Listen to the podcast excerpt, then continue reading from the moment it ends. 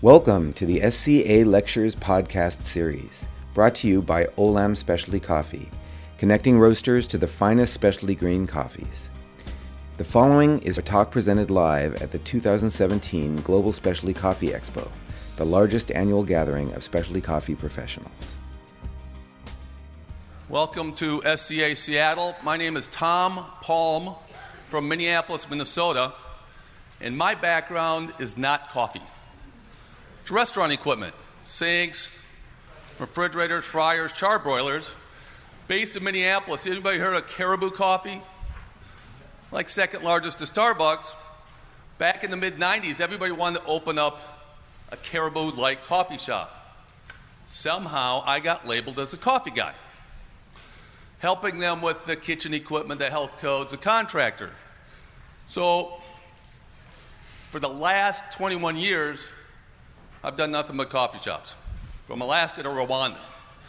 So, what I'm going to do here is try and go through things that people have problems with, try to save you some time and some money in the next hour.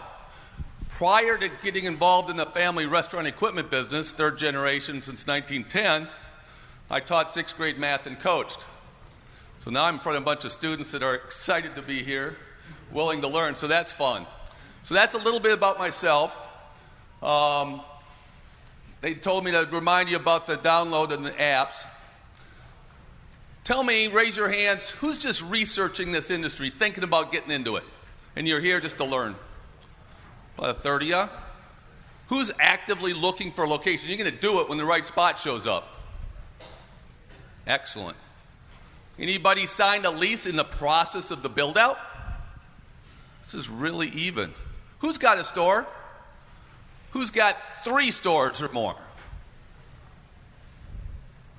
All right, you're my experts. I got my eye on you. So when I get stuck, I'm going to call on you and say, help me. All right. So just to bring everybody up to speed, we're going to open the cafe in about four or five minutes. And then we're going to go back and talk about what we did and why we did it.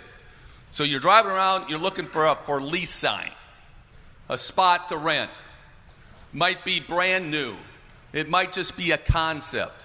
You look at the different um, sizes they have available. Do you want 2,000 square feet or maybe it's 1,000 square feet? You look at the demographics. Is it growing, shrinking, income? How many people live within that one, two, three, four, five mile radius? You decide that corner spot is perfect. You got a lot of residential. You got a school. It's on the main road out to the highway. You've got business, hotels going up here. Great spot for a cafe. Single story building, dirt floor, no walls, no restrooms. It's pretty much yours to design as you want. You go see the building and the health departments. You put together your floor plan based on your menu, we'll talk about. You put together the elevations, the plumbing, the electrical, the spec sheets. You get your contractor bids. Now you got your permit in your hand. Contractor says, Come on out. In a day or so, we'll kind of talk about how things are going. You show up and you see this. And you think he might have picked up the wrong set of plans because he just tore it apart. But he's putting underground plumbing in for uh, the cafe, the restrooms. Cement truck comes, pours the floor, floor dries, walls go up, there's lots of plumbing and electrical in those walls in the cafe or any food service operation. You stop out to visit the contractor again and ask him how things are going. And he says, Oh my gosh, we're way ahead of schedule and we're way, way, way under budget. right? You guys that have cafes, exactly, right? And you look a little closer, Mr. Project Manager do I really trust a guy that puts his sweatshirt on inside out? but he's a good guy. He's doing a good job.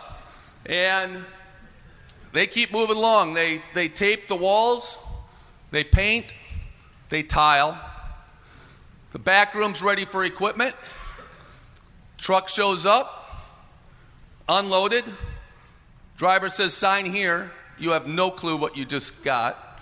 So he says, Happy birthday, and you start unboxing these coffee shop presents. Wheel them into the cafe. The back room's getting set up. You got refrigeration and work tables, sinks and shelving. Now it's time for the front and back service counters. You got drive through window back here. You got uh, some doors to hang, countertops go on, some, some new paint, some menu boards, some trim. The seating arrives and gets set up. People are excited to sit up here at the bar and watch this new thing called espresso drinks, blended drinks. It's kind of like the, the, the show that's going to be put on because they don't have anything like this in this town. Nice corner booths for small groups or business meetings. You're ready to open. Train the staff. The, everything's priced. Uh, the POS is all dialed in. So, next morning, that sign's coming down. A retro roast. You can't sleep. Everybody says this is great. Build it, they'll come. And you just kind of go with, you know, you, there's no turning back now. So you take the sign down, turn on the lights, people are brewing coffee, getting things all ready, and there's somebody sitting at the drive through window waiting to be the first customer. So you're excited about that. At least you got one, now you just need another 10,000 of those in the next month, right? You turn around, people sitting there having coffee, enjoying, just loving the place. Nice day, people are outside on the patio. Wednesday, boy, all that corner seats being filled up people are having fun. Thursday, it's packed. Friday, there's a line out the door. You thank the people coming in, thank them for their business, get to know their names. Staff's working as hard as they can to prepare the drinks as efficiently and properly as possible. And people are waiting in line to sit at the bar to watch this whole orchestrated operation. Word gets back to Boston new cafe, a new bar in Minnesota. It, at this rate, they're going to take over as the number one bar in the country. People in Boston got a little worried. People from Cheers, they sent out a representative, sent out Cliffy. What's going on? I'm a little nervous. And he calls back to, you know, and says, No worries. These guys are doing those foo foo latte drinks. This isn't a real bar. But while he's there, signs some autographs, does a little Nemo impersonation for the kids, a few photo ops, and it's a nice week. You did well, a little better than projections. So you've been working on this for a year, and you deserve a little present for all your hard work. So you buy one of these. Just at the end of the first week, right? You bought the Lamborghini, right? Two of them? All right. All right. So that's kind of opening up a cafe from my world. Um, let's talk about in the handout. Here's what we're going to talk about review the building health codes, decide what's on your menu, selecting the right equipment, designing the floor plan, how long does it take, and some of the mistakes that can cost you lots of money. So let's start on page three. Building and health codes. Kind of boring, but extremely important. Building codes. These are the kind of things that are involved with the building inspector parking and zoning and ADA, restrooms, ventilation, grease traps, permits, signage. So let's talk about that in, and all these are in the handout. You have a handout, sir? It's taking pictures of the slides. It's all right in there. All right. Um, so let's talk about a little story here. You're going to open up your dream cafe. It's a perfect location. It's on Main Street. It used to be a flower shop that was in, you know, the third generation didn't want to take it over. This spot hasn't been vacant for 40 years. Lots of people want it. The flower shops wants it, the realtor wants it, the bookstore wants it, the salon wants it, and you want it. And the landlord says, You don't sign this thing literally today or tomorrow, it's gone. So you sign the lease, quit your job, put together all the contractor plans, and you submit the plans to the city for your beautiful new cafe on Main Street. Your dream cafe just became a nightmare. Here's why. A flower shop is considered retail. The coffee shop is considered food service. If you went into a 1,500 square foot flower shop, except for Valentine's Day, there's probably six or eight people in there. 1,500 square foot coffee shop might have 35 people in there. So, building codes say based on occupancy, you need to supply parking. And you only had four parking stalls, but the cafe building inspector said it needed 14. You go, well, what about all this open Main Street parking? I thought that worked. No, that's kind of general parking, but they want you to have designated parking because if you are super, super successful, the hardware store, the real estate agent, or the bookstore down the street will hate you because you're taking up all their parking spots. So they want you to have designated parking. So make sure before you sign a lease that you have enough parking to support your operation. Flower shop, one door in, same door out. It's back there. If I went off to this side, let's call it the bookstore, that side was a beauty salon, and if I walked out the back, I'd drop out eight feet into somebody's yard. There's no way in or out except that front door. That was fine because the flower shop only occupancy load was quite small. But you start to get into bigger spots, fire marshal will say, I need a secondary exit far away from that one, probably in the back, that's accessible to customers.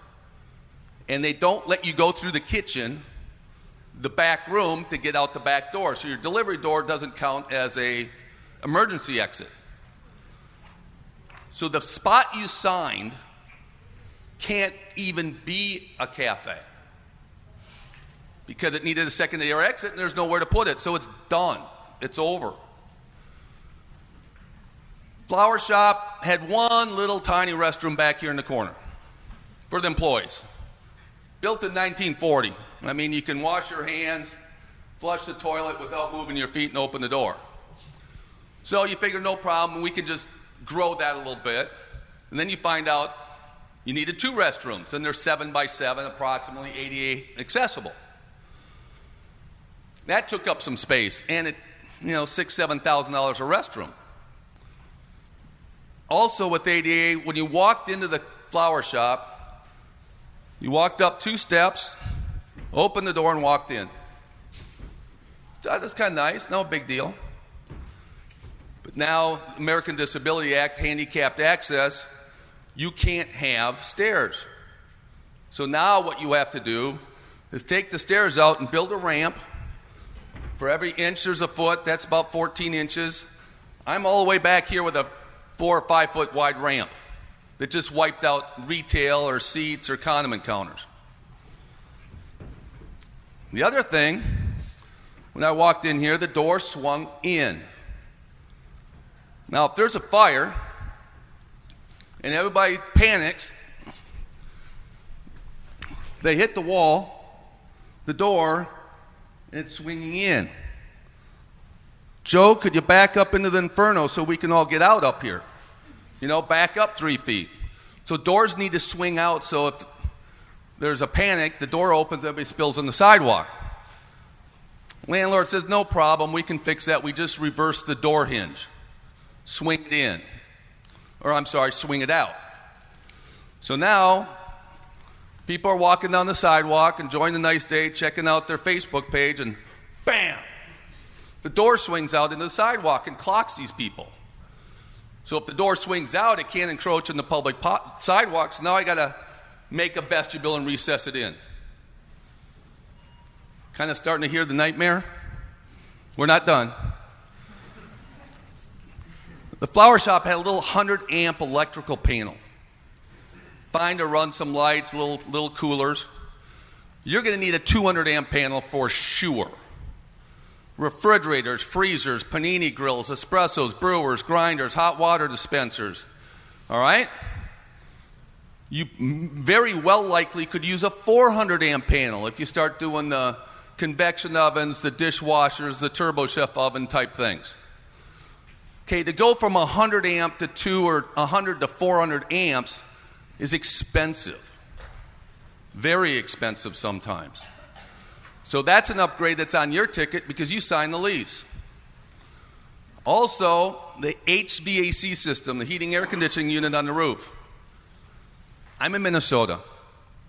They don't even turn the heat on in the middle of winter because of all the heat that's generated from all the compressors. Refrigeration doesn't put cold air in, it takes heat out. Where's it go? In your cafe. Refrigerator, freezers, ice machines, under counters, not to mention the 35 nice warm bodies in the fireplace. All right?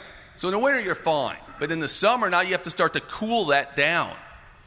And if it's 90 degrees outside, high humidity, and you got a little three ton, you wish you had a six. Because people aren't going to come sit there for very long because it's as hot inside as it is outside. So check out what's up on the roof. Use that as a guide. It's in your handout. One ton for every 250 square feet.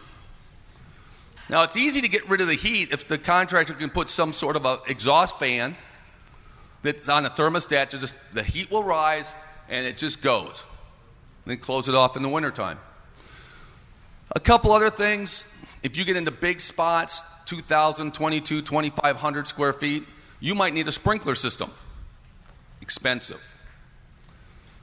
One spot, a historical building out in Richmond, Virginia, they started doing the construction, and the contractor found out that the sewer line was only a three inch.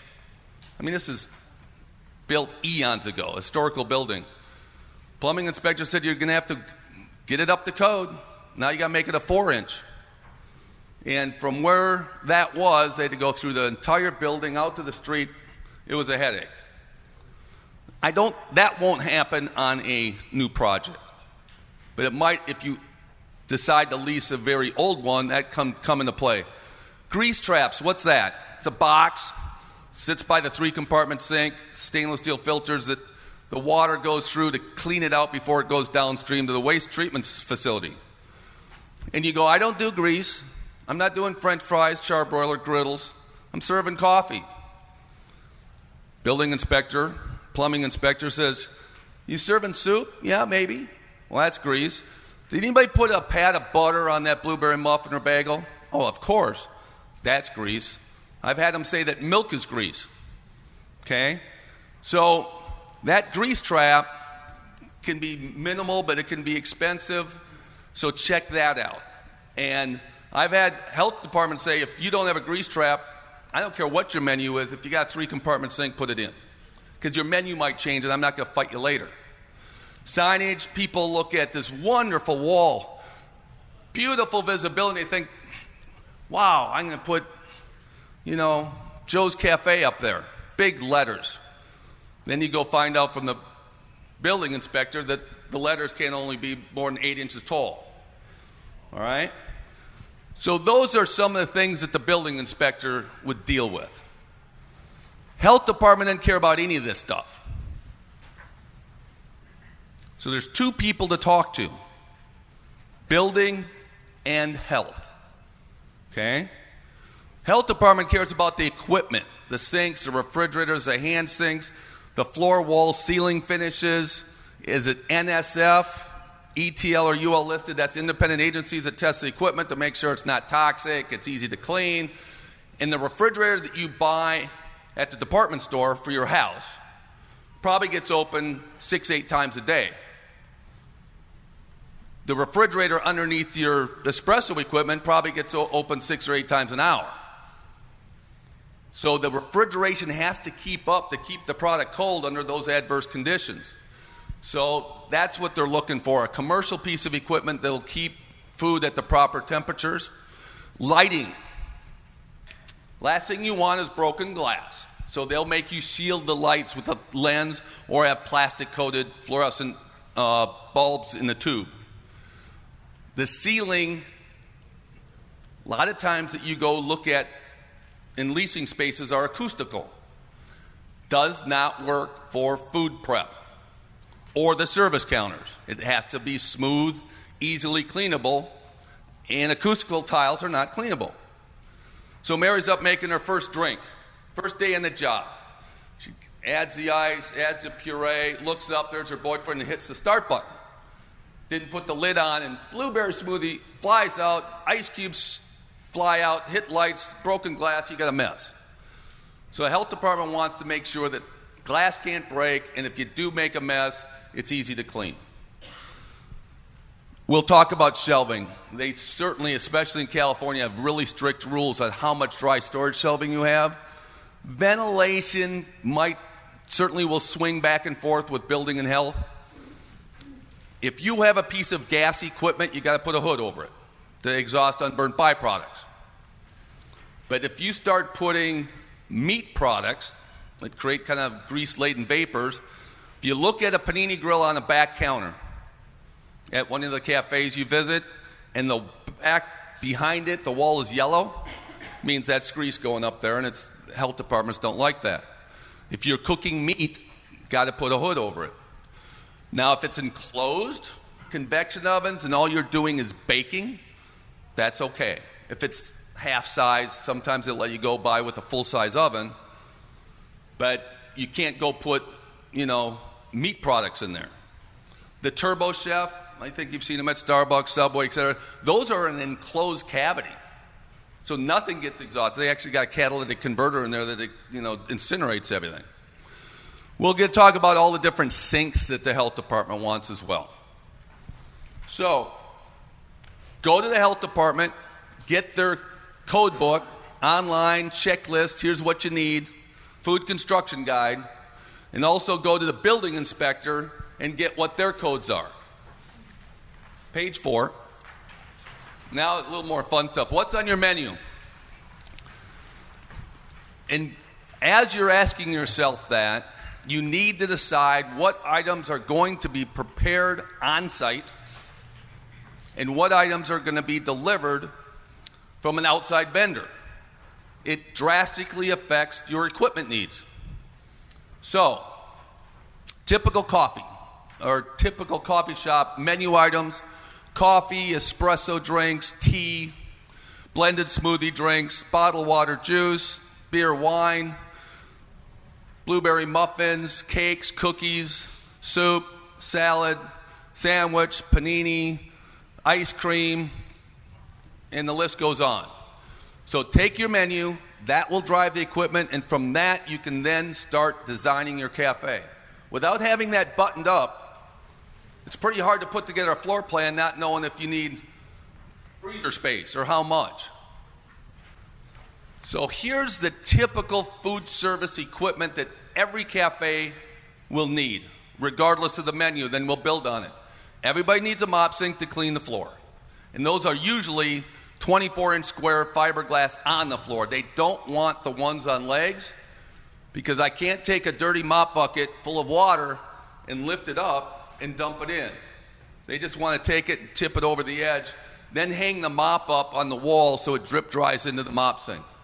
You need a hand sink in the back room where you're prepping or cleaning, one out front where you're serving, a three compartment sink, two drain boards, wash, rinse, sanitize, water heater, water filter, water softener, possibly, an ice machine, refrigerator, work tables, and shelving. It's hard to have a menu of any extent whatsoever not having all that equipment. So on page six, we're going to start growing this. So I need for coffee, espresso, and pastry that's brought in offsite. I need a brewer, a grinder, an espresso machine, and espresso grinders. And I need a bakery case or a countertop display or something behind sneeze guards like at Panera, etc. So now the pastry's brought in. I put it in the display case. When they're gone, they're gone. I'm adding smoothies now. And I'm now decided that I can't find a bakery. And if I did find a bakery that would deliver every morning at 5 a.m., it's too expensive. I'm just trading dollars. So I go to a food show and they have this thing called par baked, partially baked, bagels, cookies, scoop and bake items that you can do yourself and just finish them off in a convection oven like this. So for smoothies, I've got blenders, an under counter refrigerator for purees and juices and milk and water, a rinse sink to rinse out that blender pitcher, an ice bin that just drops in the counter, holds 60 pounds of ice, doesn't make any noise, it's insulated, easy to access, and I need a freezer for those par baked items that then go into the electric half size convection oven. Nice little stand with tray slides. So now I can do pastry on site. I've got blended drinks. Somebody says, Boy, it sure be nice if you had something to eat for lunch. I got 30 minutes, and I'm really tired of Taco Bell and McDonald's. Be nice to get a half a sandwich and a soup and a coffee. Oh, yeah, absolutely. Their background had, had some catering and restaurant work. So we're adding soup, and you go to your food vendors. A lot of times, the soup you're having at restaurants, it's frozen, it's in a bag. You thaw it, you cut it open, put it in the soup cooker, turn the knob, and 60 minutes later, you got soup of the day. And I bet a lot of the soup that you have at restaurants is done exactly like that. Now, you can add things to it if you need to. A refrigerated case to display those sandwiches, and people will sell as many sandwiches between 6 and 9 in the morning as they will between 11 and 2. That's your busy time. And if they can get a sandwich that they can put in the company fridge, or they've got meetings all day long, they don't have time for lunch, or they got a long road trip, it's a contractor that puts it in their, their ice box, put them out there in the morning. You need a prep sink. And you go, what's that for? I got that big hand sink, three compartment sinks. If you wash a tomato, a strawberry, a blueberry, you can't do it in there. These bowls are 16 by 20, the three of them. You kidding me? Most of your houses, you got a two compartment sink. And you do everything in there. You wash the dishes, you wash the produce, you put little baby Junior on one side and give him a bath. She, she's whining, so you bring Rover and you stick Rover on the other side, you give them both a bath and let them have fun. And you clean out the sink, everybody's alive, right? So they're not picking on you people. This is just the rules of the health department with the sinks. The hand sinks, mop sink, three compartment sink, and now we've got a prep sink if you're washing any fruits or vegetables, which a lot of you do if you're doing fresh fruit smoothies or if you're making sandwiches on site. Then you have a little prep table, similar to what you'd see at like Subway, but this is self-contained, with it has your meats and your cheeses and your lettuce and your onions and sauces a panini grill, turbo chef oven. Great items that you would need if you were going to serve soup, salad, and sandwiches. Ice cream, simple. Buy the ice cream, put it in there. It's a four hole ice cream dipping cabinet or eight hole dipping cabinet. You might get involved in gelato, beer, wine, cold brew. Simple stuff, not a lot of prep time. One thing on the gel- if you buy if you buy the gelato you know, from a vendor. Let's just say you order this gelato case and it's kind of custom made. It comes from Italy. It gets on a ship in a container. It comes all the way across the ocean. You don't know if it's going to arrive in time.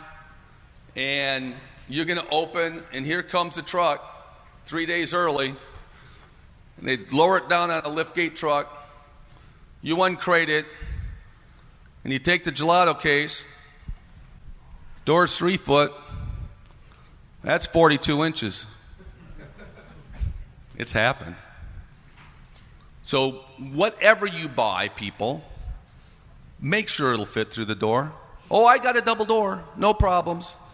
Well, you forgot to say that there's a mullion right between it, then that's not easy to take out. Make sure that your millwork, your cabinetry that's made, they don't build it all at the shop and bring it on a big truck will it go through a three foot door? And a three foot door is not a three foot door. It's not 36, it's probably more like 34, 33 and a half with all the stripping, etc. These upright refrigerators, one door, two door, you tip them on their side, all right? Or on their back, and they'll go right through.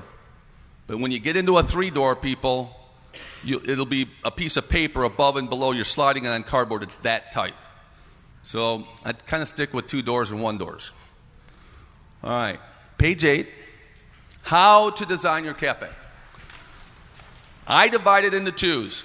I got the front of the house customers, back of the house employees, cash registers, the dividing line. So there's the dividing line. There's the yellow, back of the house. All the green is front of the house. Now, I've been doing these shows for 20 years, and people come down to our booth, show us their floor plans. What do you think? What do you think? I saw your seminar. I go, love to see it. I learn from these things. And how many architects do we have here? Wonderful people, all right? But typically, they aren't food service experts, equipment experts. They do the lighting and the soffit and the look and the feel, but also help you with the building permits. If you're building a new building with footings, setbacks, and drive throughs, wonderful. But when it comes to a barista station, probably not. If they do have a lot of background in restaurant equipment, they're probably doing casinos and country clubs and big hospital kitchens. So I get the plans, plans designed by the architect. And I said the cash register is the dividing line. And here it is. Okay, and they got all the seats, and they got the little community area, and they got the retail, and it's just beautiful. I go, What's on your menu? And they go, Oh, we're doing coffee, espresso, smoothie drinks. Um, we got soup, salad, sandwiches, and the space they have is half of what they need because they didn't account for any of the refrigerator, to the sinks, and all the shelving, and the work tables, and the convection oven, and the mop sink, and the water heater. You know? So here's their cash register. And I say, well, in order to make this work, I start moving the cash register line this way to give them space. And it's just.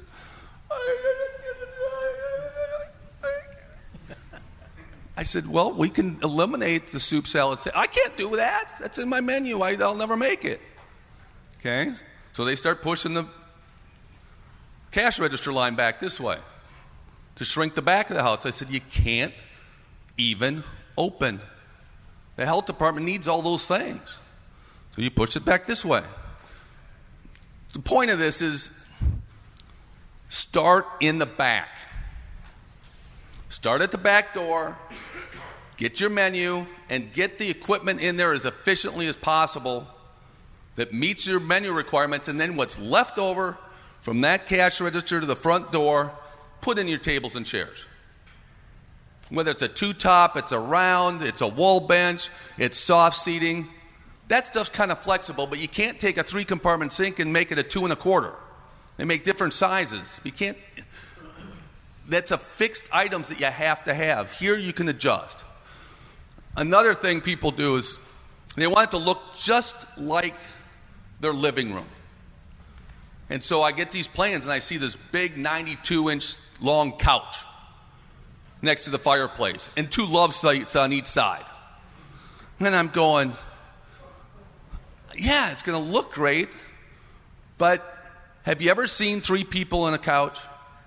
Okay, so excuse me, I'm going to sit right over here. Okay, you guys are on the couch. How you guys doing? They don't even know each other. If you can find that happen, I, you know, put your couch in. But if, if you only have two people on a couch, you have room for three, two people sat, you're running at 66% occupancy. If you're an airline, you're out of business. So if you put a couple of barrel chairs here, I'll sit right next to you with a common table. So it's the number of seating opportunities, not just the number of seats. A big table for 10 might work good at a college campus, but if three people sit down and start discussing next quarter's marketing plan and they spread out the whole table, you lose. So, start in the back. What's the menu? Menu will drive the equipment. Design it to minimize your labor cost. Employees have efficient workstations. There's a logical traffic flow, and customers know where to order and pick up. Kind of an overview. Page nine. Front of the house, green customer areas. Kind of that identity. The, the, this is the interior designers. You don't, you know, anything goes. This one was in Rwanda, natural woods and artwork, big, thick logs and wood furniture for a log cabin up in Duluth, Minnesota. You know, different types of ceiling fans and soffits, his, you know, antique furniture works good because that's in a historical house. Different ways to do tile, sealed concrete. This is the 50s look with the checkerboard. Carpet squares on the floor. Different ways to do soffits. This is actually a car wash called liquid assets. That's a car right here. You drop it off at the other end, they vacuum it, they gas it up. You go in and watch CNN, get a coffee, and it pops out, and you go drive away. Here's another way to do a soffit with some pendant lights. This is a nice big circular um, soffit over the coffee bar. Do you see this beautiful exposed ceiling? Remember, I talked to you about the health department wanting a smooth, easily cleanable, finished ceiling? What you're looking at right here is illegal. And the reason is that when the door opens, the big breeze comes through, that dead fly drops right in your soup or your smoothie or dust or dirt. They want the food prep area to be smooth, cleanable, and not have all this exposed up here. Now, if you look, that soffit follows the contour of the coffee bar. But out here, where these chairs are, totally exposed. So, what gives? So now I get my latte and I go sit down, and the door opens, and the dead fly drops in my drink after I've paid for it. That's okay. All right? Little protein, never hurt anybody. But that's the health department rationale, you know? But so the prep area is fine, but once they go out there, whatever. Um, you know, different ways to kind of drop down these little saucers. This is stuff I have no clue about. I didn't pick out a color on any of this stuff. I did the counters underneath all this stuff. Roasters, big ones, medium ones, small sample roasters you might see, fireplaces with wicker, island fireplaces, rock fireplaces, murals, maybe tell a coffee theme things you see in the front of the house. Gives it that look and that brand identity. The back of the house is kind of boring. But I don't think there's a right or a wrong way to do the front of the house. That's you, that's what you want it to look like, that's the clientele you want to attract. If you want to attract college kids, you might just staple the front of your coffee bar with bean bags. You go down to Wall Street, it might be, you know, brass and, and glass and everything else. Doesn't matter. It's who you are and what you want to look like. That log cabin would look pretty stupid in Key West. Okay? It works perfect up in northern Minnesota. So there's no right or wrong way to do the front of the house. And the reason is that if the wall is green or blue or pendant lights or track lights, the ice machine will make ice. It doesn't know. It doesn't care what color the walls are. All right, that's me. You know, if I got an ice machine for your menu, you know, it, that, that, that's beside the point. So the decor does not drive the layout, in my opinion. So I think there's a right and a wrong way to do the back of the house. Front of the house is you. Back of the house, I think it needs to be efficient, and it's, there's rights and wrongs.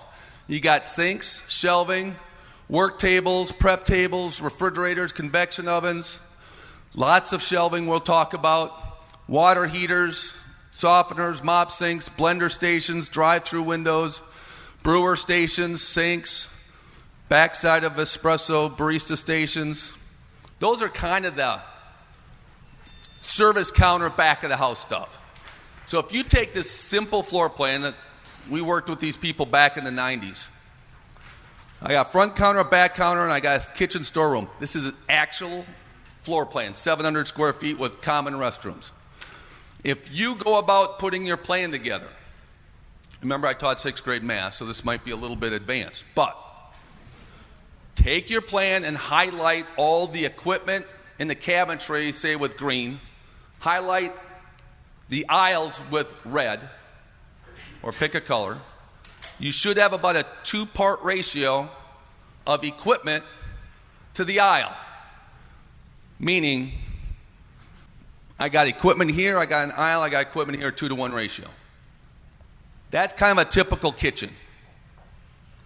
25 feet It's about nine feet. Take your menu, take your equipment, and line this stuff up in the right order. So I got desk. Put that far away. Product comes to the freezer, goes in the fridge, comes out, cut, chop, wash, back to the fridge, or maybe there's pastry items in the convection oven, out to the front. Dirty dishes come in, drop them here, wash, rinse, sanitize, maybe a dishwasher, drying area for dishes, dry storage, ice machine, water heater, mop sink. Get those things far away because you don't use these very often. Certainly not a water heater, you'll never touch it. Sometimes, if you can elevate that and get it up in the ceiling, even better. All right? Now, let's talk about this for a minute. So, math class. This is drawn up as a rectangle with two to one ratio. Do you see any equipment in there that's not a square or a rectangle? Come on, class. Water heater, there you go. Line this stuff up like box cars on a train. And there's not one inch of space that's not being used here. You got to have the aisle. And usually that's about three and a half feet. Okay? Line them up in the right order. And because this doesn't make you money, people. This you just have to have to produce your product and meet the health codes. It's the front of the house that you want to, you know, have as much billable square footage with tables, chairs, and retail as you can get. Uh, one other thing on this. I've had people come in with plans where they start to get kind of cute with the back room, meaning all of a sudden they put a curve into it, or they do an angle. Well, if I take an angle, it's going to end up in nowhere land, and there's no equipment that's triangular. All right? So you can't clean in the, in the dead corner back here. All right? Now, that doesn't mean that you can't have an L shaped, okay? But don't be curvy and angly in the kitchen. You just won't get as much equipment in there. So there's your kitchen equipment before the equipment's installed. Quarry tile floor, FRP. FRP is fiberglass reinforced panels. You buy it at the, at the big box uh, hardware stores. It's like the inside of your shower stall, four by eight sheets. You put the glue on, put it up there with the strips, and it's Smooth, easily cleanable, reflects light, light colored, very, very durable. Health departments love it, and that's almost required behind any sinks. Quarry tile floor, inexpensive. You could do sealed concrete, but a lot of times you got, you've got to put this radius base that goes from the floor up the wall, and it needs to have a radius on it so the mop can clean that stuff out. Some people just take tile and cut them in half, and it's a right angle, Health departments come by and say, What's with that? It said in the code book, radius coved base. Oh, they didn't make radius cove base for my tile. And the health department said, I don't care. So they had to tear it out and put it in, which was, you know, unfortunate. So make sure you get that. Now you start putting in the equipment. So that's ready for equipment. Now you got a bunch of stainless, white, brown quarry tile floors. And you wonder why the interior designers don't love this stuff. They got so many choices. You got stainless and you got white and maybe different colored floor. It's kind of boring. Now, the front of the house, they love this stuff. Look at all the colors just pop. Now, after you get your supplies delivered, it's kind of like Wizard of Oz. Look, we've got we got blue soap, we got blue tape and blue towels, so that's well coordinated. Little red syrup label with some red tape here. So it's, it's, it's not bad. All right. Big problem people have is lack of storage. Who's got a two car garage? You wish you had a three. Yep. Eight foot ceilings. Refrigerator, milk cooler. Their work table basically is full of boxes. And the floor has product on it. Health department comes in, you can't clean the floor. You need to do something with this. You got trouble, you don't even have a place to work. One of the solutions, you know, look at all the stuff boxes and juices and coffee and mixes. People don't realize how much stuff shows up on day one of a coffee shop. So, a way you can solve it, if there's time, is go hide with your ceilings in the back room. So, 12 foot ceilings, but in order to put shelves up on the wall, I got to put plywood backing in there. So, on the studs, there's a sheet of plywood where I need the shelves, then the sheetrock, then the FRP. So, when I go through it, that screw is in the plywood. I could sleep on this shelf. The bracket won't come out, but you know, the screws won't come out, but the bracket will probably break the welds. But it will certainly hold all your paper goods and everything else. So all these there's four screws to every bracket. And those go in the plywood, those are solid. But if you don't get plywood back there and you start using those little plastic toggles, you'll wish you had done that. So that's when they're installed. Now it's full of stuff. Isn't amazing? And they, they cut the box open and like this, cut the box open, and you go up and get a three foot step stool. So I'm six foot, now I'm nine foot, now I'm touching the 12 foot ceiling. And I just reach up there, I grab a sleeve of cups, I go out and put them up in the service bar. I'm not going to put this big box of bottled water juice up here. I can put the light stuff up there. If I drop a sleeve of cups, no one even hears it. Can't hurt you. But that's what takes up lots of space. So, let's pretend I've got a 19 foot six kitchen, and I got eight foot ceilings. I got my three compartment sink. These are mounted about five foot. This is at six foot six. Off the floor here. Eight foot ceiling. Okay? So I got a little bit of shelving here. But now, if I go up to a 10 foot ceiling, I just added virtually 19, 20 linear feet of shelving by just going up two feet. And remember, this is only on half of the kitchen. I got the other half too, so I'm doubling that. 12 foot ceilings. Now I just added on that wall alone 40 linear feet. On that side, the other side might have 40, but the tall refrigerators, freezers will intercept some of this. So if you're looking at a space and it's got a drop in lay in ceiling tile, get a step stool or a ladder and go up there and ask the landlord, I want to see how what's up there.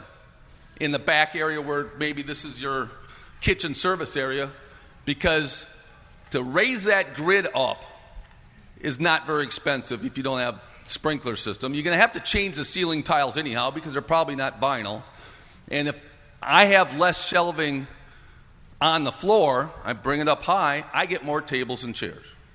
This makes you money, people, not this stuff. So, how do we do the flow? They walk in the front door, have them pass some retail, some impulse, gift basket, bag of coffee, um, hats, mugs, come up to the display case. They're standing there. They're looking at the blueberry muffin. They say, I'll have a house blend large and the blueberry muffin. No, no, no, not that one. The big one right there. Okay? Okay, that's $6.95. They pay for it off to the condiment counter. So I got the menu board back here. They come in, they order. Now, somebody comes in and orders two lattes and a couple bagels. They come in, get their bagels, pay for it, but they're picking it up down here. The longer the lead time it takes to get the customer their product, the further from the front door I want them to pick it up. Back in the day, Everybody wanted the espresso machine right up front and center. So everybody's waiting for their espresso drink, and there's people coming in, they're coming in, coming in, and there's eight, ten people right in front of them. They turn around and leave. Okay? If these people are down here waiting, this area needs to be moving. If I need a bottle of water, if I need a yogurt, if I need a muffin or a house blend large, it's quick. They're moving. These people are used to waiting because they know that the, the espresso drinks take longer. The other mistake people make is they put the condiment counter somewhere in here on the front counter. Now, Bob comes every day, but he's getting to be kind of a pain because he buys his house blend large, grabs a sugar packet, tears it at a 45 degree angle, and starts to drizzle it with a clockwise motion. And then he takes a stir stick, stirs it really fast, three taps, grabs the sugar packet again, drills it again, three taps, and people are leaving because he's, he's shutting it down. He blocked everything. So get the condiment counter off the front counter. Let them go do their thing over there. Employees need to work from front to back, not linear. So, I'm at three foot six aisle. It's like this. Hello, sir. You'd like a house blend large? Shuffle step.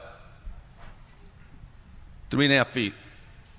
Can't tell you how many people said, oh, no, no, no, no, no, no, no, no, no, no, no. Five foot. I need five feet. I'm out here. House blend large. Extra step. Another foot and a half that just came out of your seating in your retail. And the employee has to take an extra step every single time for 10 years. Every, every time. Okay? And they go, well, they're all going to run into each other. Okay. If I'm working here all by myself, I can't run into anybody, right? Now I got two people. I got one here doing the coffee, the pastry, the bottled water juice, the cash, and I got a barista over here doing that. Maybe jump onto the smoothies, lunchtime or breakfast sandwiches. I got somebody over here. I got one, two, three. You get slamming, you put a cashier there that never moves. They're just the quarterback barking it out. Okay? So let's make let's make a smoothie the wrong way. Strawberry smoothie, large, got it. Cup. Ice. Fridge. There you go. Yeah, I ran up and down the counter. You ever follow somebody because you think you're going to get your product quicker? You follow the employee? you do that, don't you? So I'm running. And then we got we got the football player on this side, he's running. And it's just it's just a mess. Okay, so you want to set this up in stations where if I'm making a smoothie right here, I can open the door, get the product, get the ice, syrups, whatever, blend it. I got cups right here. I could make a smoothie with my feet in cement boots. So set up stations so it's efficient. People know where to order, pick up. Here, this one's in Iowa. They walk in, we see retail, the bakery case, the menu board, the cash register, the espresso, the sandwiches. So they're all working the same direction. Because if they have to go backwards to pick up, they're going right into the people that are coming in. And the more people you put at that order point, they might turn around if they don't have time. It's confusing. Design it for efficiency. Again, this is early 90s. I didn't pick the color, folks, but I heard orange is back in. So behind the counter, I got cash, espresso, sandwiches. That's the front counter. We got some retail merchandising. I got workstations. So somebody working the, the pastry case, the cash. I got to go lids. I got in house china. I got bags. I got flatware. I got espresso, brewers, grinders, dipper wells. I got an undercounter microwave if they want to heat up a pastry, a little drawer with the trash in it so that when I'm done brewing, I take that brew basket, just dump it in, push the drawer back in. I'm not running around with a hot, drippy brew basket. I got cups for the cold cups. Here's the blender station. So they're in stations. Little soup salad sandwich station. So this is in your handout. I won't spend too much time with it, but that's how much space is taken up with a typical 1,500 square footer. It's in your handout. When you calculate your number of seats, find out what the customer area is and divide it by about 20. That'll get you your, your seat count. Building code will divide it by 15 to figure out how many parking and restrooms you need. So there, I divide them up restrooms, service counters, kitchen, uh, employee areas. That's in your handout too. It's about how many seats you get. Again, there's no couches, but you got some soft seating combinations. Now, watch what happens as I grow the square footage. All I did was move that wall out and I added 100% seating. You do not need more three compartment sink, ice machine, refrigerator, mop sink if I have 20 seats, 30 seats, 40 seats. If you need more deliveries, I'm sure the food vendor would love to deliver twice a week, three days a week. I mean, as long as you're buying stuff and you're moving people out the door, they'll deliver it every hour. So there's that fine line between paying all this rent and construction costs for restrooms. This back of the house area is extremely expensive build out. But that's just carpet, lights, and furniture. So that fine line where I'm just going to have people walk in and leave, or I want them to stay a little bit longer and have meetings and groups, that's something you kind of have to deal with, you know, internally. But I see a lot of 15 to 1800 square foot coffee shops. And I much rather have a 30 by 50 than a 15 by 100. 15 by 100 is a bowling alley. Okay, and it's just going to be one big long line where here you can spread people out around the windows, etc. How long does it take? I say about a month to put together the plans, make revisions, run it by the maybe initially with the health department, general contractor bids. But this is the one people forget about. When the plans are done, they'll sit at the health department for a month, waiting for your turn to come up. And people don't anticipate that. So you're doing marketing, employee hiring, food vendor selection, whatever, but you got to get that stuff in early. Don't sit on that. Contractor, plumber, electrician, six weeks to build it out. They've got the permit in their hand. All systems go. If they've done restaurant work, please don't hire Bob Cousin that does houses. Don't hire the contractor that does commercial, but the commercial is a bunch of, you know, retail gondolas at Macy's. He better know the health codes. He better know what quarry tile floor and radius cove base and FRP and vinyl ceilings and grease traps. Because too many people have thought that oh, we can figure this out, and it, it was a headache. Then give him two weeks to make the final installation. Now that all that equipment shows up, he's got to hook up the ice machine and the hand sinks and the espresso equipment and give yourself a little bit of stocking training time. So that's 16 weeks, four months. If everything's going well and people know what their jobs are and what they're doing. So that's four months, and I can't tell you how many times people sign leases because the landlord gave them three months free rent. They signed it, and they thought three months was an eternity. All summer. How could I not do this? We built a house in two months. This is just a little 1,500 square foot coffee shop. Yeah, you didn't have all these, these codes and lots of plumbing, electrical, etc. So, any landlords here? Leasing agents? Building owners? So, just shout out if you went to go sign a lease, how many months of free rent should you ask the landlord for? A year. A year. Anybody else? One year going once? Yeah, you'd like that. Come on, realistically now, no landlord's probably gonna give you a year, so you go three months. Now I took it's taken you four. I'm telling you, you won't do it in three. Five. All right. At the last show, person says forever, free rent forever. I went, you, you voted for Bernie Sanders, didn't you? That was in Nashville. All right, takes four months. So, being the math teacher I am, I'm going to go to the landlord and say, You've offered me three months free rent, and I was at a show, and that's not enough. I want two months of free rent.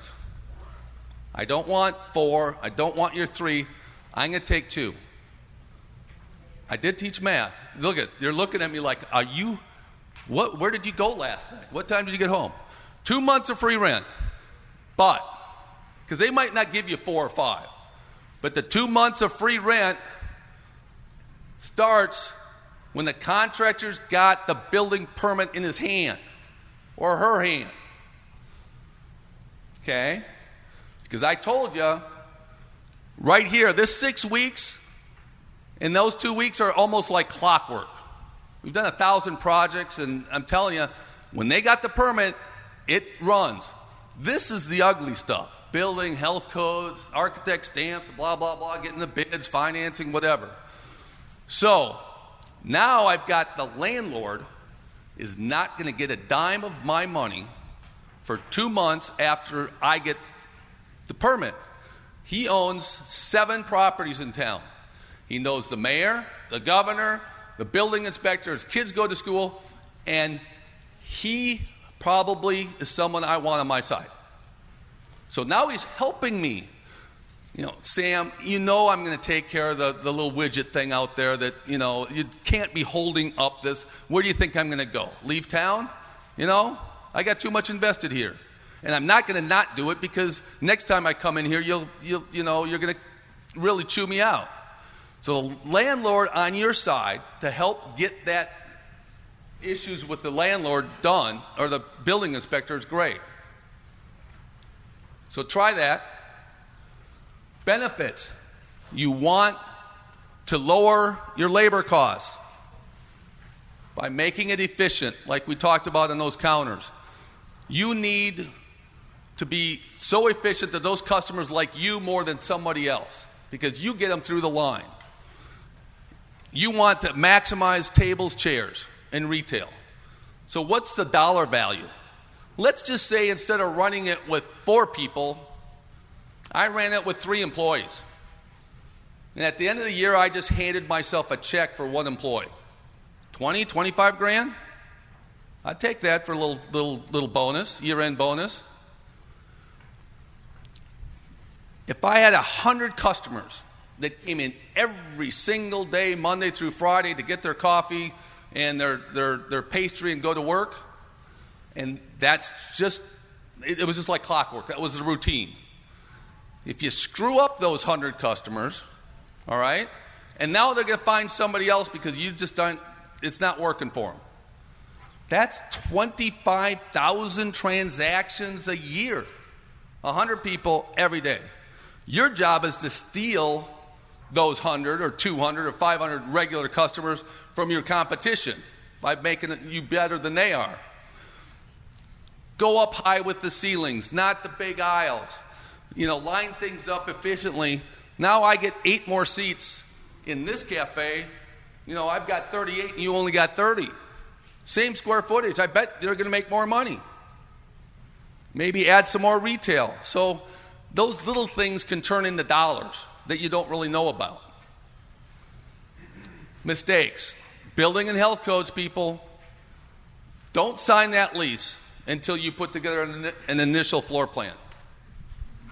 You will find things out you wish you had known electrical panel, the parking, the ADA restrooms, the fire exit.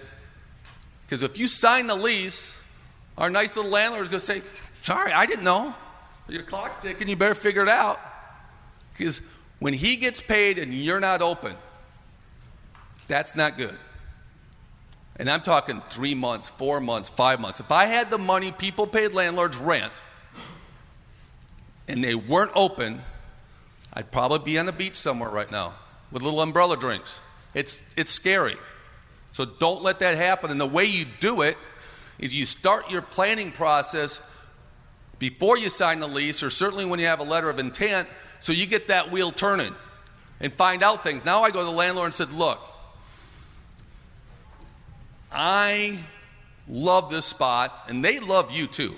Can you tell me one retail spot that is the most ideal for a landlord that's got a strip center than a coffee shop? Open from 5, 6 in the morning until 10 at night? Who else does that? Okay? So they want you, remember that, as much as you might want them. So if you get down to the final deal and you say, you know, I need two restrooms and I need to bump up that electrical panel, I'm ready to sign that five year lease, but you pay for it. You pay for the electrical panel you pay for that second restroom because if I move across the street or I get transferred to another state, I can't take that electrical panel off the wall and put it in my suitcase. Nor would I want to, not to mention the plumbing fixtures. That's theirs.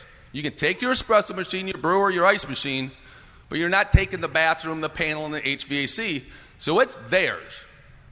Get them to pay for it if you can. Now that might mean, okay, if I do that, it's going to cost you 22 bucks a square foot instead of 20. That might be worth it. Let them be the bank, but it's it's equity in their pocket that you're paying for. Make sure they're efficient. We talked about that. Incomplete plan. So the guy shows up with his beautiful three group, you know, $15,000 espresso machine. It gets delivered. They put it on the counter. Contractor comes over. Plumber, we're ready to go. Let's get this thing hooked up. We got to get this thing training. Look under the counter. Oops. No floor drain. Espresso machine needs a floor drain. There's no floor drain here. Plumber says, Let me take another look. Nope, nope, no, I got it. We're good. We're good. No problem. Don't need a floor drain because there's no water. Oops. Contrary, what's going on? He goes, I gave you all the specs. Yeah, they're all in Italian. I have no clue what that is. You know, guy comes over, puts the brewer on the back counter. Goes, Where's my water line? Oh, I thought it was one of those pour overs. You know, like we do at the churches, you know, pour over. No water line. And then they got the water line. Oh, great. This guy's got the water line. Is it filtered? No. So make sure the people putting together your plans, restaurant equipment, spell it out for the contractor so they know exactly where the outlet is 120, 208, three phase, filtered, non filtered. Is the outlet above the counter? Or is it below the counter? You don't want all your outlets above. And you don't want all your outlets below. You want your whole counter to look like Swiss cheese? You know, you can put the you know, water lines and brewers above the counter. No one's going to see them because they're right behind the brewer. But under counter refrigerator better have an outlet back there. All right? So our little deal is design it right. So you build it once. You don't want to undo stuff. It costs money. And it is a puzzle but it does work. And it's important, folks, to fill out these evaluations because there are people that have done seminars for SCA that have been voted off the island. they just had a little bit too much ShamWow going on or trying to sell you a timeshare or who knows what. So it's important to fill those out. Comments are great. They read every one of them and they return them back to us so that we can be better and the people before you made it better. So kind of pass it along. Now, we have a booth, 800. It's right in the main door where you register, immediately to the left, right in front there. If you have questions that you think about here at the show, come down. If you have a plan you want to look at, bring it down. Our email address, phone number is on the handout. Call me next week. Say, hey, you know, I, I, I forgot what you said. Could you, you know, feel free to do that. And right now, if anyone has any questions, I would be happy to stay here as long as they've got them. And if not, best of luck. Thank you very much. And if you got a question, just raise your hand and we'll get her going. Thank you.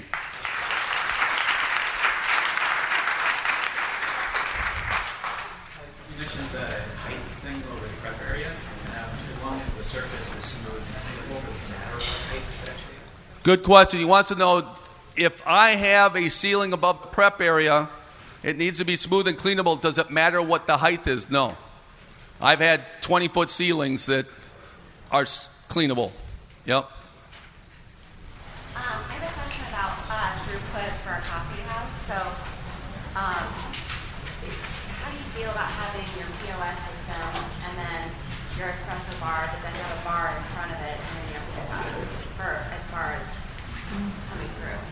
now you've got seating, you've got.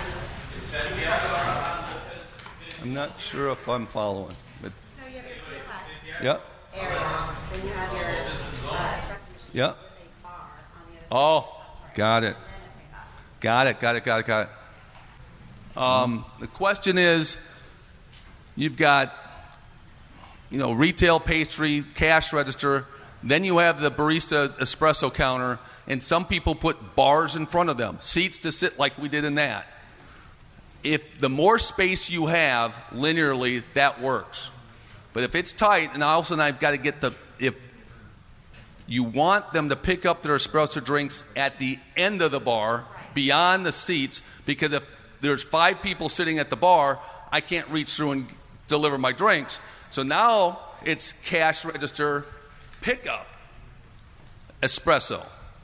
That's not good because I just backed it up because I didn't move. I can't move until I get this. So the barista, the cashier, they got to be a little extroverted and say, hey, John, come on down here. I'm going to help you over here. And drag them, you know, because if you got three people sitting there, you can't even take anybody's money at that point. You have, you're saying so if you have enough space. you can Well- have that bar. I mean, the more space, I mean, would I put three bar stools there? Yeah, that's what I mean, you bar stools. Just three of them, though? I mean, sometimes, yeah, I mean, yes. But putting two bar stools there, you only get two seats. And sometimes that two seats might be good, or you bring them out in the slow times. And when it's slammed in the morning, put the bar stool somewhere else as an option. But get them to go behind because I don't think you want to be delivering drinks through people at bars. And another follow-up question, kind of on that line. So your POS system, and let's say your doors are, let's say your walk-in door is here. Do you Mm-hmm. suggest having pickup here and the POS system here, or the opposite? I go front door, impulse retail, bakery case, cash, espresso pickup. So the opposite, not Yeah. the door and the pickup. Correct. You do not want people waiting between the door and the cash register. Get them as far away from that as you can. So that all the people waiting, I can see that door and there's a clear shot for customers. So I want their money. They have an easy access. If there's eight people they have to get through to give me money, they might not want to. They'll turn around. But if all those people there, I've already got their money, get them all out of the way. Let them come in, get their money, then I'll, I can just hand them their house brewed coffee and they're gone. They're happy. They need a custom made sandwich or a smoothie, they're down there and I got the next one. Because you don't know what they're ordering. So if it's quick, you want to be able to get them and get them out. Does that help? Others? I got a picture and I got some brochures here. I got a picture of a bar that, that kind of explain that. Yes. You touched on the parking spot requirements, uh, and I'm sure it changes depending on the. Is there a rule of thumb for, is it based on the retail square footage, or is it based on seats? Or is it based on the entire square footage of space? And Is there like a general thing we could? The question is how does the building inspector determine parking? All right? So let's say you have 1,500 square feet and I've got 30 seats in there. And you look up the code and the code says anything, you know, I need X number of spots per five customers. Okay? And you go, okay, how do you determine occupancy? Is it the number of my 30 seats? And the answer sometimes is yes. But they've been cheated. That you put 20 in, and a week later he comes down and there's 35. So now they get onto that, and they say it's based on the square footage of the customer area. So they'll take from the cash register to the front door, and they'll divide it by 15. That's the occupancy of your customers. Now, you will add about every 100 square feet for the service areas, and about for every 200 square feet equals a body in the storeroom. Okay, so that's kind of figure, divide your, you know, the customer walks by 15 and then add three or four for your employees. Okay? I've had projects where, I mean, this is a great question. I mean, it happens all the time, and people don't, they have to internalize what you asked. I've got a big spot, and he's got lots of retail, big, comfy chairs, stage, etc. And his seat count was like about 45. His occupancy load was 88. They made him put in a third fixture. All right? And he goes, Are you crazy? If I got, let's say I got 40 seats and I got occupancy at 80, when I have 40 seats, I'm full when I've got 32, 33 people in there. I don't fill every seat in the house. I'm not an airline in a year in advance putting butts in these seats. So now I'm down to, let's say, 35 at best. And you're saying my occupancy is 88.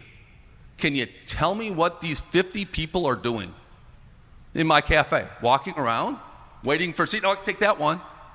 It makes no sense. And the building inspectors say, I just make the rules, I don't enforce them, but I don't think it makes sense either. And you're kind of stuck. You have no one to argue with.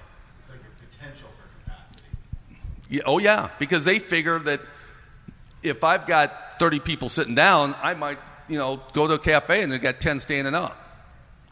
So, and then at what point, you know, if it's fixed seating, meaning it's not movable, then they start counting the seats. But I don't think there's too many cafes that are putting the table bases, drilling them into the floor. So that, that that's So you have 600 square feet of retail seating space, you may just divide that by 15. That's how many customer spaces you have. yep. And then divide the service space by 100 and the store space by 50. Yep. That's general rule. It's fairly the 15. I've not heard anything different than 15. Yeah. But when you want to try and figure out how many seats am I going to get in here, divide it by 20 because that accounts for some of these aisles. Others? Yes, sir. What's the best method to find a contractor that's used to your food service? I like it. What's the best way to find a contractor? Number one, if they allow it, ask the building inspector, hey, I'm new to this. Could you recommend any?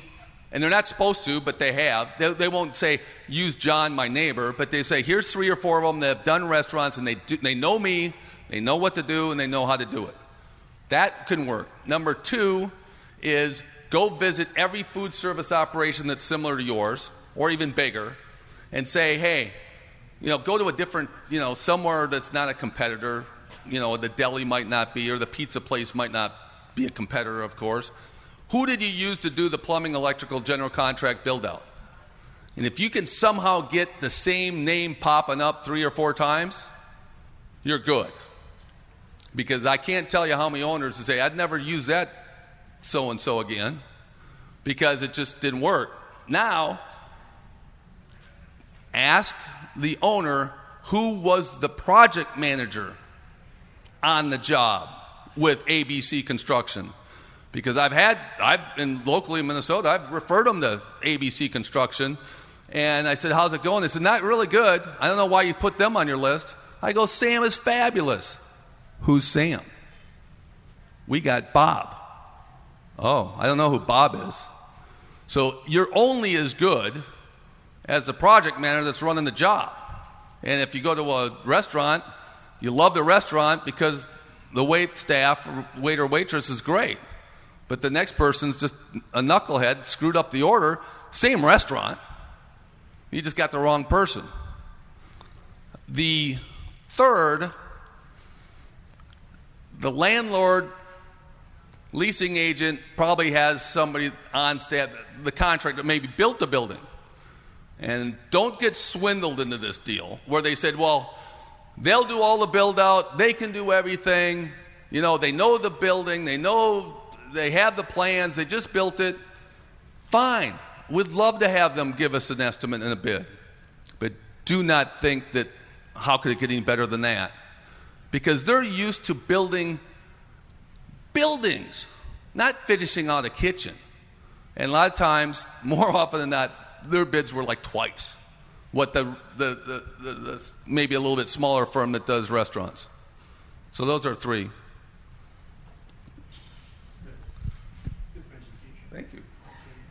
Yes, ma'am.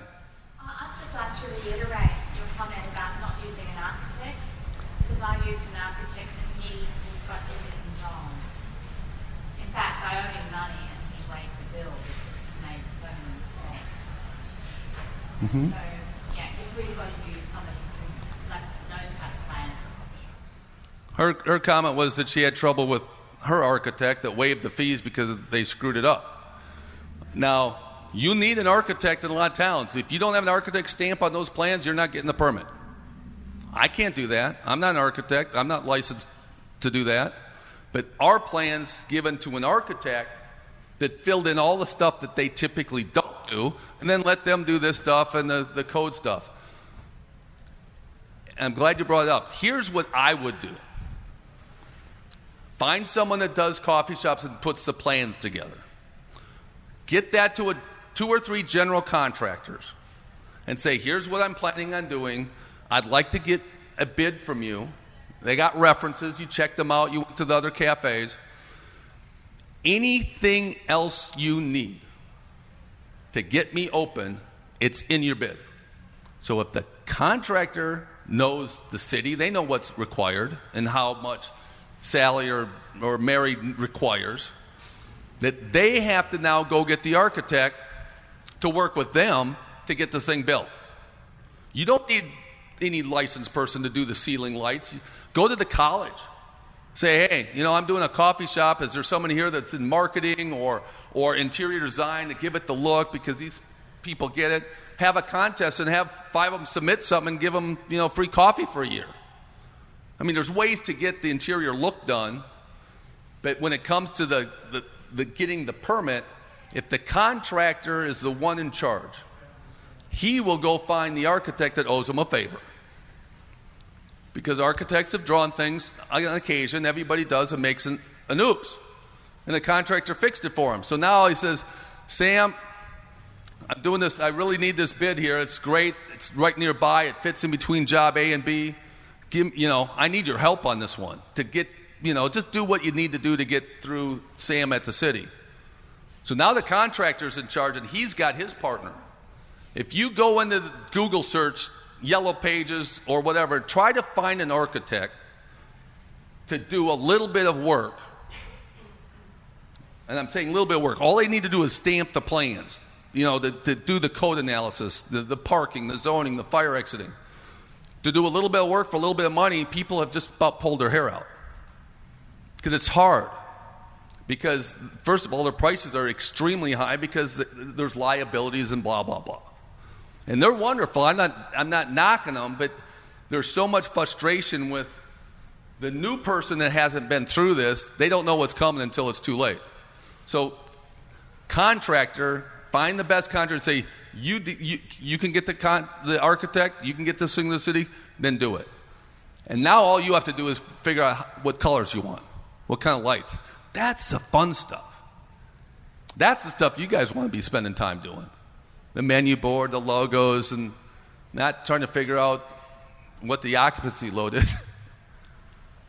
Good. Good. Others? Yes. You showed the image of the, um, the front of house expanding. Yes. The back house staying the same. And this, the cafe we, we run right now, the more we've grown, more we've had to create back of house space for preparing food and stuff like that. Maybe that's because it was under design to start off with, or we didn't design it for the future.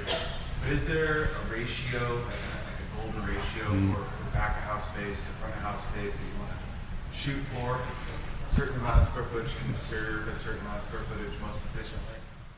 So the question is on that slide where we kind of grew the front of the house, but kitchen stayed the same. His scenario is that as he's grown, he's had to expand his back of the house, and whether that was it wasn't there to begin with. I tell people if you think you're going to do sandwiches down the road, all right, or you think you're going to do par baked items down the road, you think you might add a dishwasher down the road, put it in the plan. Don't buy the appliance, but put the plumbing, electrical in there. You think you might do ice cream down the road? Have you know 27 inches, 48 inches of counter space that's easily removed. That that can go in there. It's got the floor drain and the water. So a lot of times on the front end, if the person's kind of asking those questions, what you might do down the road can help. It's always nice to have extra shelving. Let's just say that a refrigerator is 27 inches wide. So I put a 30 inch shelving unit there. Okay? I've got an outlet behind it. So if I need more freezer space or more milk space because the deliveries aren't as often, or I'm going through it so quick I can't get through the weekend, I can put an upright refrigerator and take the shelving away. Very easily. It's all set up. Now, you can always find some place to store cups and lids at your house. I didn't say that. But you can't be, you know, put a commercial refrigerator and start hauling milk back and forth, but you can bring you know, six sleeves of 16, 20 ounce. So the shelving is always the thing that gets squeezed, but by going up, you can get that extra refrigeration. So people grow and people change menus and people are adding cold brew. How do I fit this in? People are saying, I need to do sandwiches. I need to do beer and wine. You got to find the space. And what happens in five years? I don't even know what might be the new thing to put in there. So if you think right now you might do it, find a placeholder, a home for it, and shelving is cheap and easy to get rid of. Kind of help, but it's a good question. I don't know if I answered it that well. Others? Yes. I just got a comment that um, I've helped open seven stores, um, and I've seen that it's nice to have extra outlets for it. And another, let's say, another super automatic, or a, an espresso machine, or another outlet plan ahead of time. If you're going to grow, so in five years, you know, don't buy a second espresso machine yet, but have it ready and you build it. So when the time, it's much cheaper to get a contractor later and make that additional, and then if you're in operation, you have to move everything out. So do it right first. Mm-hmm. Good point. He's saying that maybe you need a second brewer. Put the outlet and the water line there, so basically it's just set it on the counter and you got a little bit of room. Second espresso equipment station is a little tougher with the drains and the refrigerator, the cups, the knockbox, the grinders. So most people can't afford, not maybe money wise, but afford five feet of dedicated future barista. Now, what would be on that that you could remove to put it there? That, it's, it's a tough deal. And then maybe it's super automatic, a bit, little bit narrower. Or we put two machines on the front counter, a couple two. That's a good debate. Some people say I want redundancy. Other people say, you know, I've got the parts and pieces. And if you want to be redundant on the espresso, redundant the brewer, redundant the ice machine, and pretty soon you got two cafes full of stuff. Things will break. And the best advice is when you open this thing, have the business card of the refrigeration guy, okay, and your espresso guy, and a plumber. That's all you need. So that, that employee at 5 o'clock on a Friday, you're out of town, can look up there, the refrigerator's not working. They call ABC, commercial refrigeration. They come out, you know, five year compressor warranties, one or two year parts and labor. But it's refrigeration, it's plumbing, and it's all the espresso. And that guy, local, sometimes will come out and do the service calls 24 7 or whatever. So things break, but there's a point where you can redundancy the thing to death for the once a year that it dies at the wrong time or twice. I don't know what the average what that is. I'm just throwing that out. And by doing that, every single day of the year, for every customer that walks in your shop is hampered because you made something redundant. So what do you want to weigh it out? You want to weigh out the, the, the two, three times a year that you got a breakdown that really causes trouble versus the 365 times you know, you can't be down. I don't got no coffee, you know. But there's a point where if you did it, it screws up the normal operation. You don't want that. Some people, okay, I've got my machine here, I want to be redundant. Go buy a two group on sale or, or whatever. Stick it in your garage and you can bring it down there or bring it out from the back. I got one last one, sorry. I'm, no, I'm, I'm, I'm So let's say you look at a space that is in a traditional retail location, hasn't hasn't previously been. It's an, it's an older building, it's got characters. It doesn't hasn't previously been a food service operation. So you got to put in retrofit and all that stuff. let's say you can, you can meet all these requirements for parking, fire access, all that stuff, but there's no rear delivery entrance, right? There's only the front entrance. Mhm. You think that's a deal killer? No. Deliveries come in? and No, no, no, no. Um, question is, I got an ideal location. There's only one front door, meets the parking, fire exit codes, etc. Is that a deal killer to have everything come through the front door? Absolutely not. I mean, I've got people that, that there might be a back door, but that's a drive-through. The truck can't get there anyhow. If you can arrange with the people that deliver products, saying, "Look, I only got a front door. I don't want you coming through here at 9 a.m." They said, "I'm sorry, you're on the route, and that's when we hit you.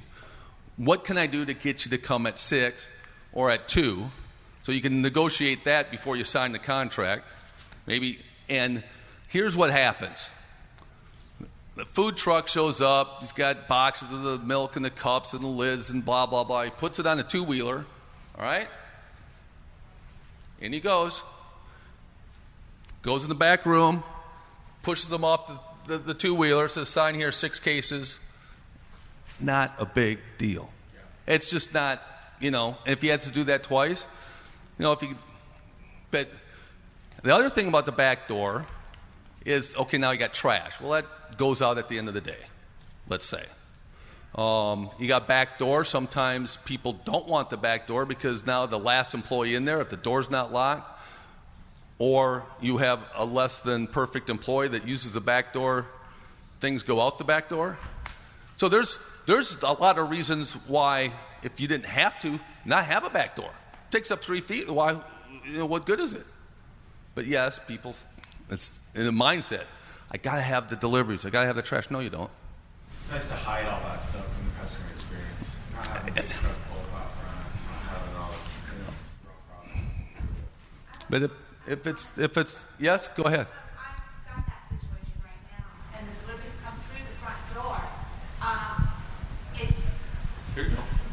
oh, um, the deliveries do come through the front door, but it's not. It hasn't become a nuisance, and there are times that there we've got a line out, literally out the door, but um, we have t- we have actually two doors in the front, um, and they just they'll walk in. They know straight to go to the back, put it back there, leave it there. We sign for it, and they're gone.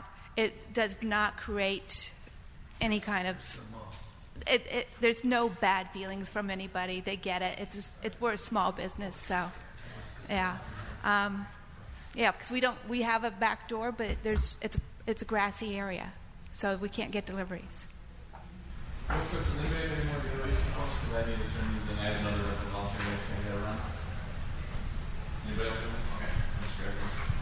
you. All right. Well, I'll be down at booth 600.